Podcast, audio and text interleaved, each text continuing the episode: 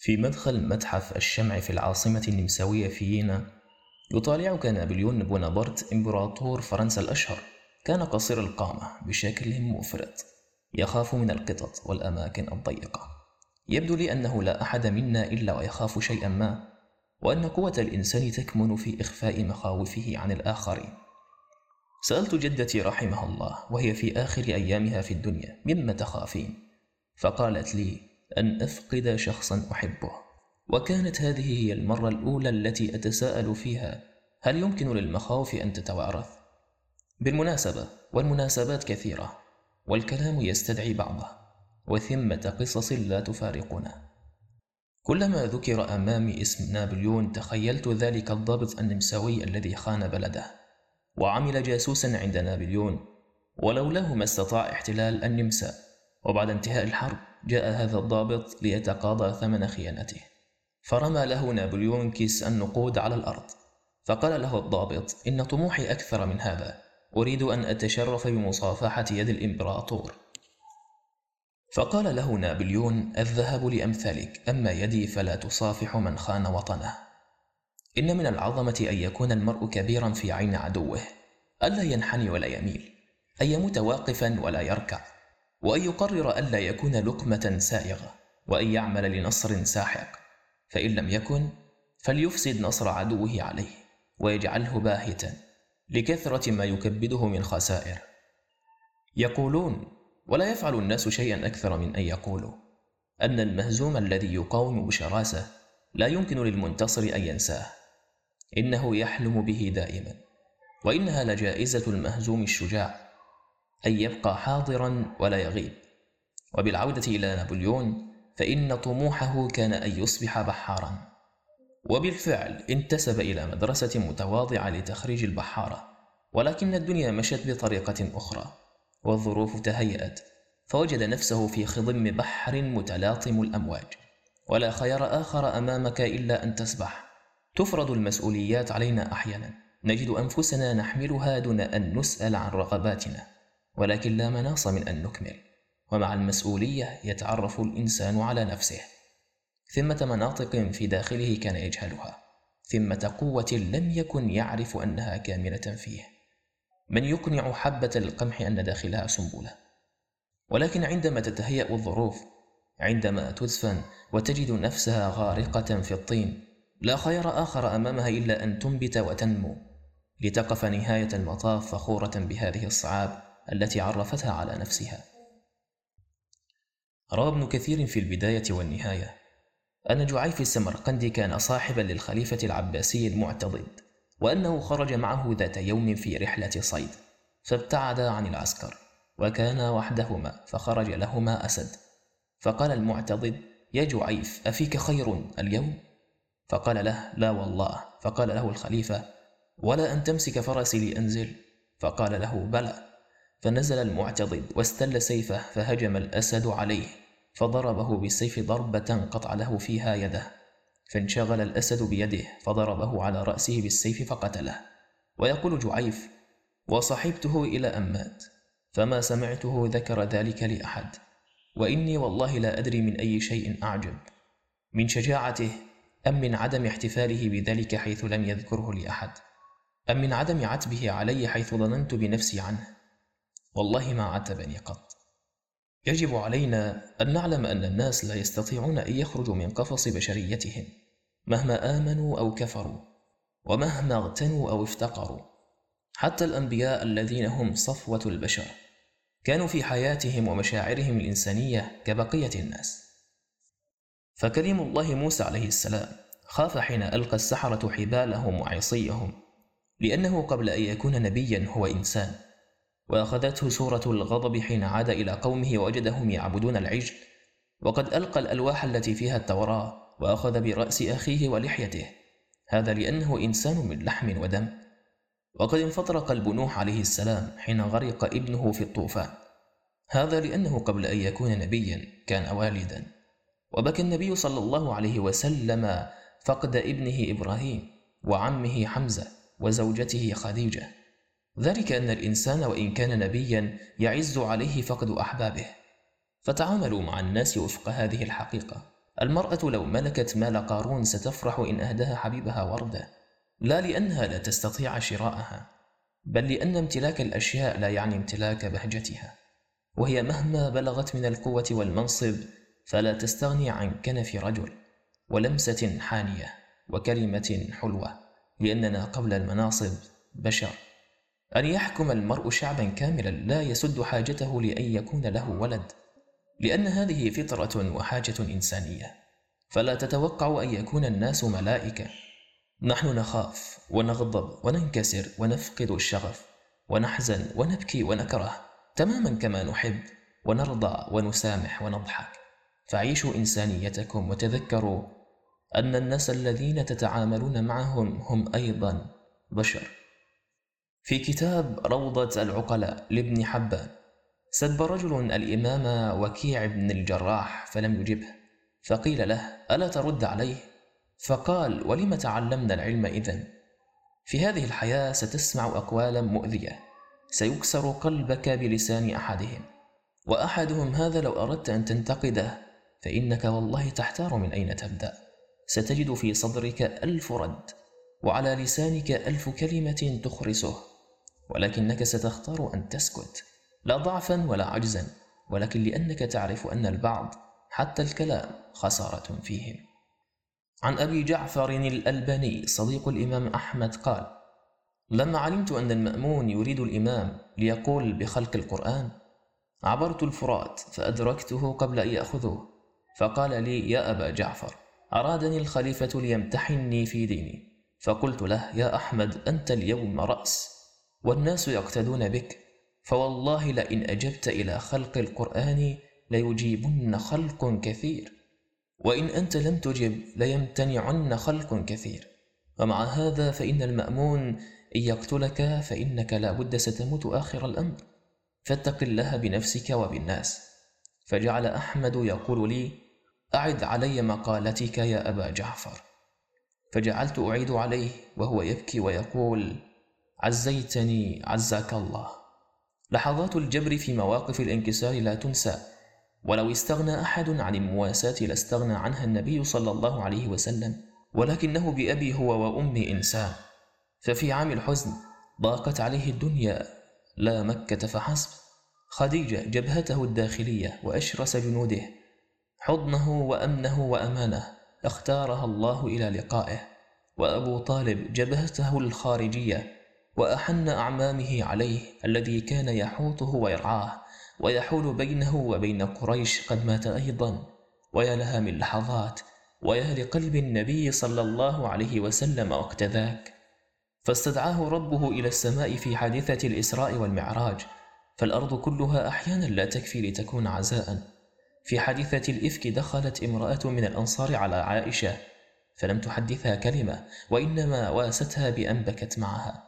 فلم تنسها عائشة لها. وعندما تاب الله على كعب بن مالك بعدما تخلف عن غزوة تبوك ودخل المسجد قام إليه طلحة مهرولا يعتنقه. فلم ينسها كعب لطلحة. لا تستهين بمواقف الجبر فإنها تحدث الكثير في القلوب. كلمة تقولها قد تثبت بها عالما يراودونه عن دينه. وعناق قد تجبر به خاطرا.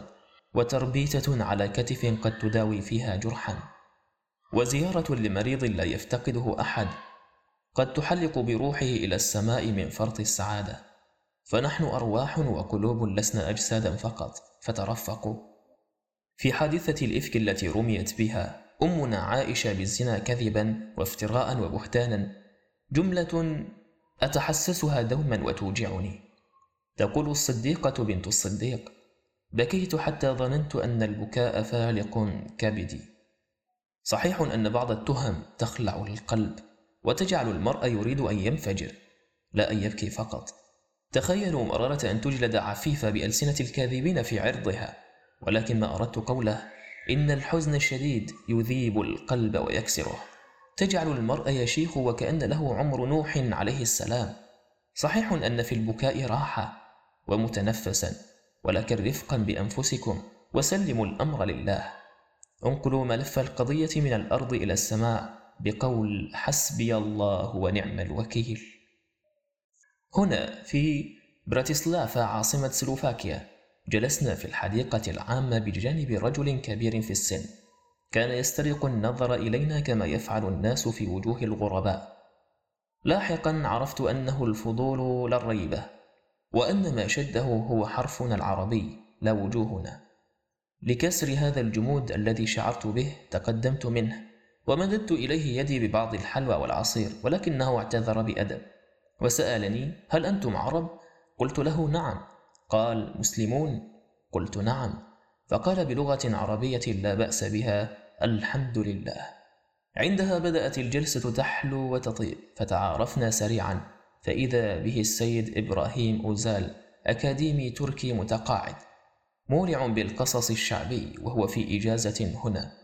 وعندما أخبرته بأن أطروحتي في الدكتوراه كانت في الحكاية الشعبية الفلسطينية انبسط إلي انبساطا أعرفه حين يعثر المرء على من يقاسمه شغفه. طلبت منه أن يحكي لي حكاية شعبية تركية. فقال لا نحن هنا سأروي لك حكاية شعبية من هذه البلاد. قلت له بشيء من الاهتمام هيا. فقال والحكاية الآن منه والصياغة مني. يحكي أهل هذه البلاد أنه في قديم الزمان حكمهم ملك. كانت تنقصه الحكمة والخبرة. فسأل عمن يمكنه أن يعلمه شيئا منهما.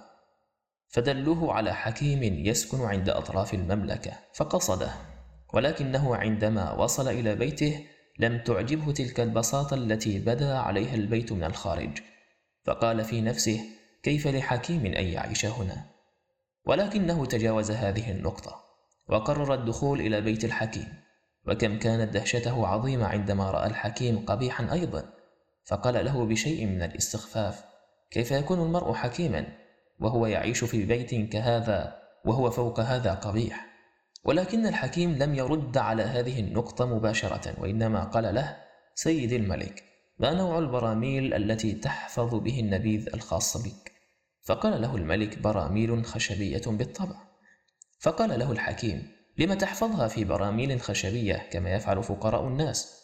أليس بإمكانك أن تحفظها في براميل من فضة أو من ذهب حتى؟ عاد الملك إلى القصر وأمر بصنع براميل بعضها من فضة وبعضها الآخر من ذهب ثم نقل إليها نبيذه الفاخر. ولكن سرعان ما فسد النبيذ. وخرجت منه رائحة كريهة فغضب الملك من الحكيم وأرسل الجنود لاعتقاله وإحضاره إليه على الفور لم تمض ساعات حتى كان الحكيم مقيدا بالأغلال بين يدي الملك الذي قال له بغضب أتعرف أنك قد أفسدت نبيذي؟ فقال له الحكيم أعرف هذا جيدا ازداد غضب الملك وصرخ في وجه الحكيم قائلا وتجرؤ على الاعتراف بهذا أيضا؟ فقال له الحكيم سيد الملك براميل الخشب وحدها تحفظ النبيذ لسنوات طويلة. وإن كانت أقل أناقة وأرخص سعرا من براميل الفضة والذهب. عليك ألا تحكم على الأشياء من مظاهرها. وهذا هو درسي الأول لك. أعجب الملك بالحكيم وأمر بضمه إلى القصر وصار من وقتها مستشاره الخاص. يبدو أن كل شعوب الأرض تعاني ذات الآفات الفكرية وأن البشر في كل زمان ومكان هم نسخ مكررة عن بعضهم وأن هذه البشرية منذ مجيئها إلى هذا الكوكب وحتى نفخ إسرافيل في الصور سيبقى بعضهم يفتنون بالمظاهر ولا يرون من الأشياء إلا ما تريهم أعينهم. يروي ليوناردو دافنشي في كتابه الأعمال الأدبية قصة يقول فيها حمل غراب ثمرة جوز بمنقاره وحلق بها عاليا. ولكنها وقعت منه في شق في جدار البرج الذي علق عليه جرس المدينة الكبير. قالت الجوزة للبرج يا أيها البرج الشاهق صاحب الجدران المتينة. والجرس الجميل عذب الصوت. ناشدتك الله أن تأويني عندك. فأنا للأسف لم أسقط من الغراب تحت أمي شجرة الجوز لترعاني ولا سقطت في أرض ثانية فأتدبر أمري. لا أريد منك غير أن تمنحني مكانا صغيرا في هذا الشق. سمع الجدار هذه الكلمات فرق لحال الجوزة المسكينة التي اقتلعها غراب من غصن أمها الشجرة وقرر أن يحتضنها. وعندما أمطرت السماء تفتحت ثمرة الجوز ونبت لها جذور وصارت تكبر شيئا فشيئا.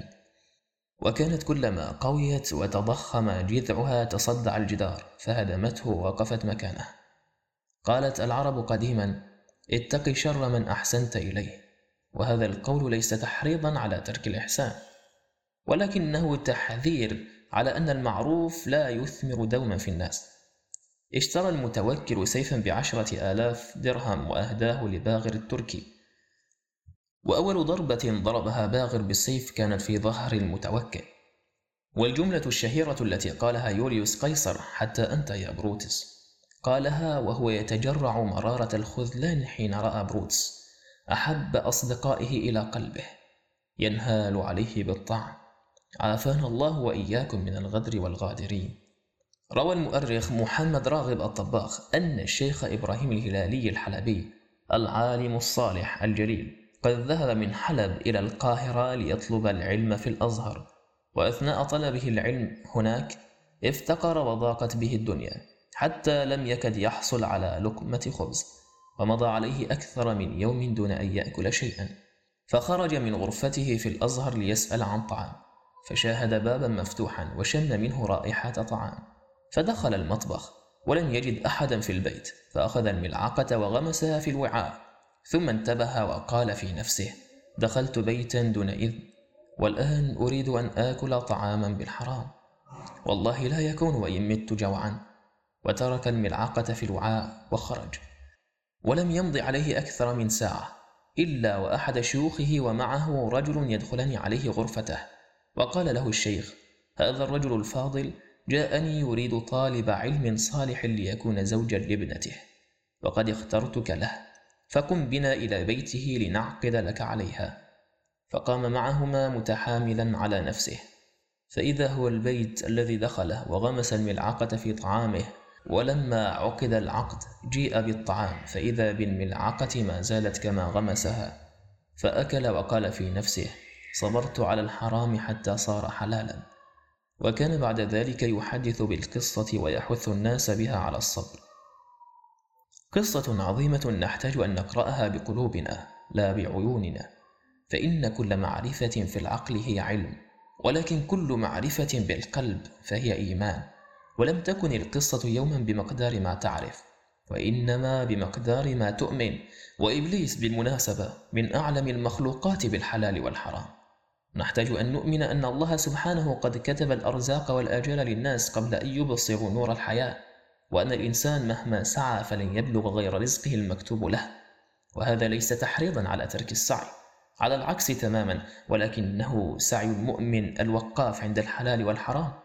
لا سعي الحيوانات المفترسة التي تفتك بكل ما يمر أمامها من فرائس وأن الإنسان مهما اتخذ من سبل السلامة فلن يعيش أكثر مما كتب له. وهذه ليست دعوة لترك الأخذ بالسلامة وإنما أن نؤمن يقينا أنه ما منع حذر من قدر.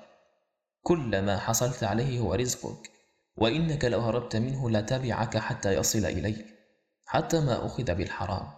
ولكن الإنسان لقلة إيمانه وأدبه مع الله يستعجل الحلال بالحرام ولو صبر على الحرام لجاءه الحلال لأنه بالأصل له. تزوج ألبرت أينشتاين زوجته ميليفا عن حب ومع مرور الأيام بدأ هذا الحب يبهت شيئا فشيئا إلى أن تحول في نهاية المطاف إلى كراهية. فقد وصل أينشتاين إلى مرحلة لم يكن فيها يطيق أن يرى وجهها. أو يسمع صوتها حتى أنه وقع معها اتفاقا مكتوبا على ورق ألا تكلمه ولا يكلمها ولا تتفاعل معه ولا يتفاعل معها وأن يعتبر بعضيهما أشباحا لا وجود لأحدهما في حياة الآخر. وبعد مدة وصل بهما الأمر إلى الطلاق فدفع لها أموال جائزة نوبل كتسوية عن الطلاق. نعم نجح إينشتاين في فك الكثير من ألغاز الكون ولا يختلف اثنان أنه كان عبقريا جدا. ولكن هذا العبقري لم يستطع أن يؤسس عائلة سعيدة.